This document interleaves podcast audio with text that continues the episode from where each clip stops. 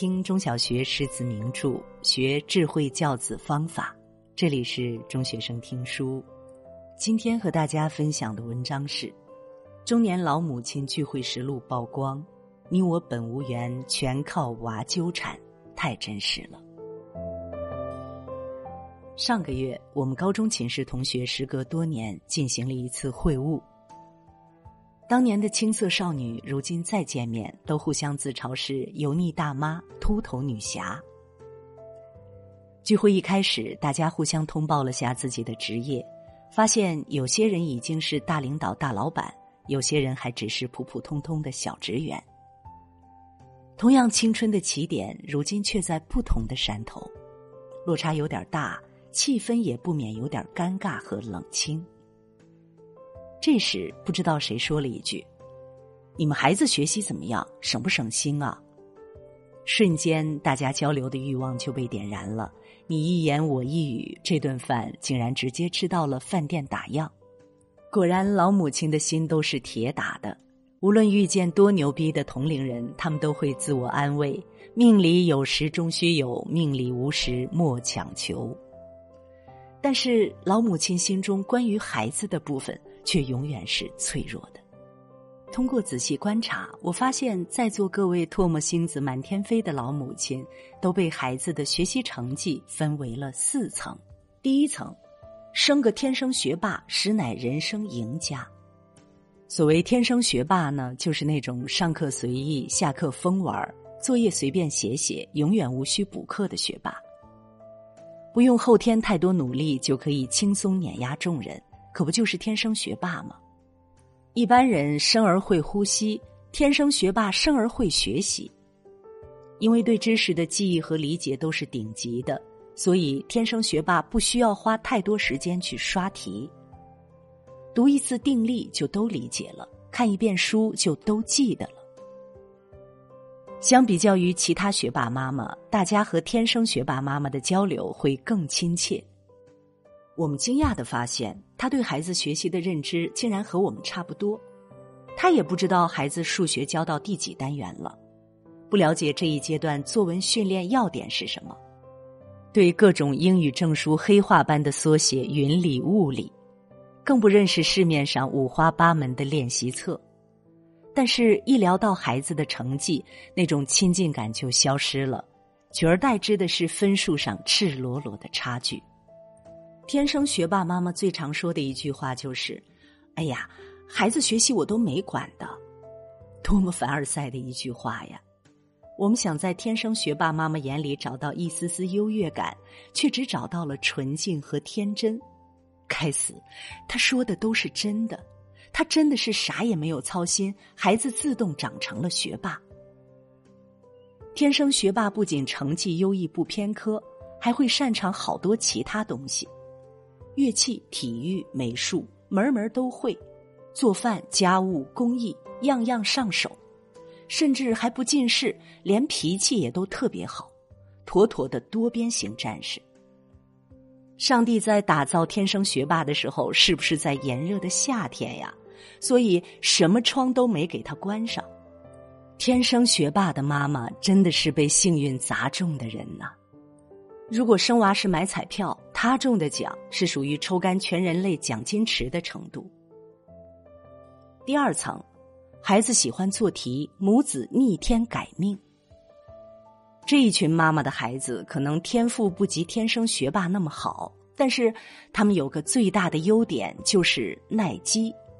所谓耐积，就是对妈妈的积血程度耐受性好。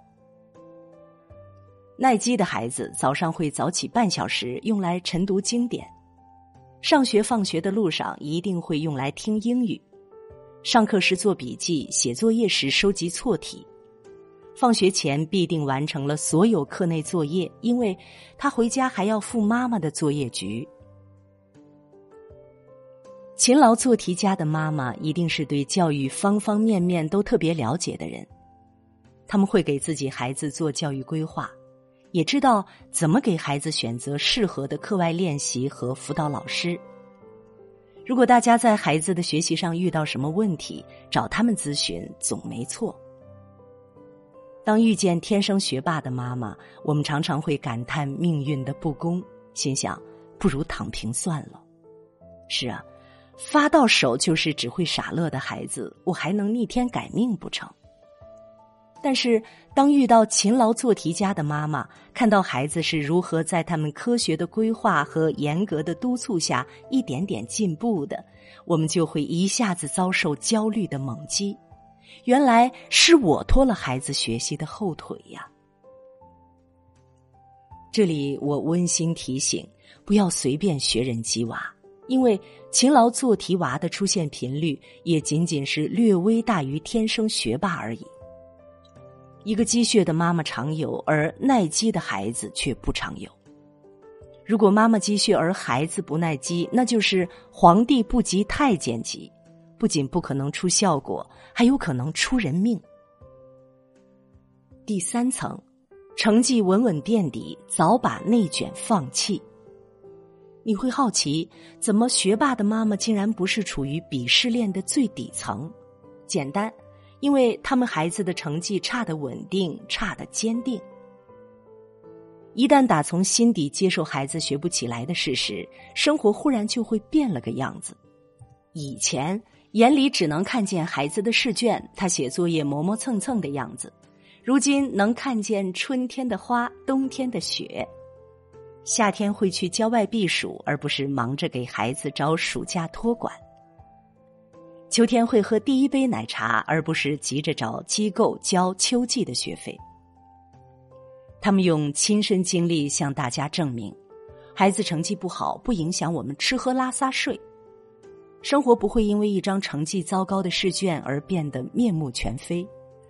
我很喜欢和乐观学渣妈妈聊天，在这个焦虑遍布的时代中，他们是难得的小清新。他们的人生格言是。成绩不要紧的，做人呢最重要的是开心嘛。但是当我仔细研究了一大批乐观学渣妈妈之后，我却更焦虑了。我发现他们除了一小部分是真的心大，其他大部分只是家业大。孩子书真的是读不出来，没关系，刚好可以回家继承家业。要是喜欢清华北大的文凭，以后多请几个清华北大毕业的员工不就好了吗？真正淡定的学渣妈妈是一群不需要带着孩子内卷的人，他们脚踩存款组成的祥云，手持房产本垒的宝塔，一个筋斗就跳出了五行三界外，在远远的云端看着我们为孩子学习要死要活的。如果你在聚会时遇到一群特别乐观的学渣妈妈，不要盲目学习他们的豁达，先打听清楚他们的身家，人家的佛系。可能是散发着人民币的芬芳的，一般人没有这个存款气质。第四层，成绩忽上忽下，费钱费心费妈。如果生活幸福的本源是参差，那痛苦的本源则是不稳定，而我们就是一群每天活在不确定里的人。我们最大的不确定就是这个孩子到底行不行。一开始，我们相信孩子肯定是行的。所以，从他们咕咕坠地开始，我们就开始付出全力培养了。三岁读古诗，四岁教拼读，听英语磨耳朵，做实验启蒙科学思想。周末去周边农村玩种植，告诉他们粒粒皆辛苦。狮子座流星雨来的时候，熬夜带他们观察，告诉他们那些星星其实都是大石头。我们灵活启蒙，寓教于乐，觉得这样养孩子怎么可能不牛逼？随着孩子年纪的增长，我们对他的期望值急剧下降，从三岁的九八五二幺幺到三年级的一本就好，从小学毕业的本科就行到初中毕业的只求普高。有人会说，孩子学习不好别强求嘛，身心健康就行，别卷了。嗨，要是每个父母都能轻松放下，那就没有那么多烦恼了。这种感觉就像炒股。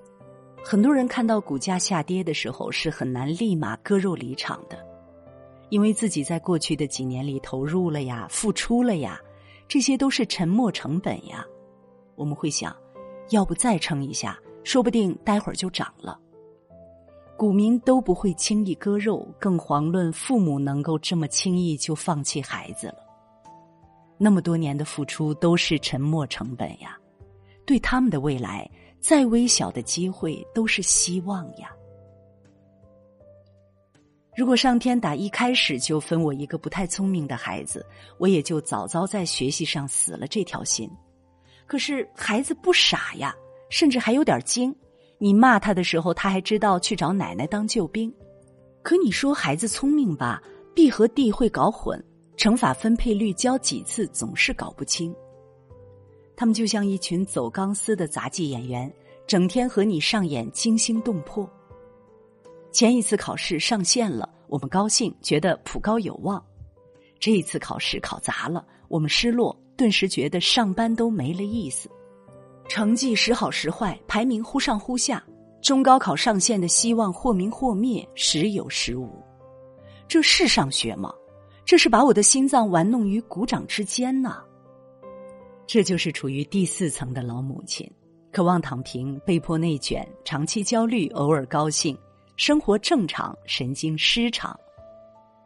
上班时是岁月静好的中年人，陪读时是对着孩子咆哮的马景涛。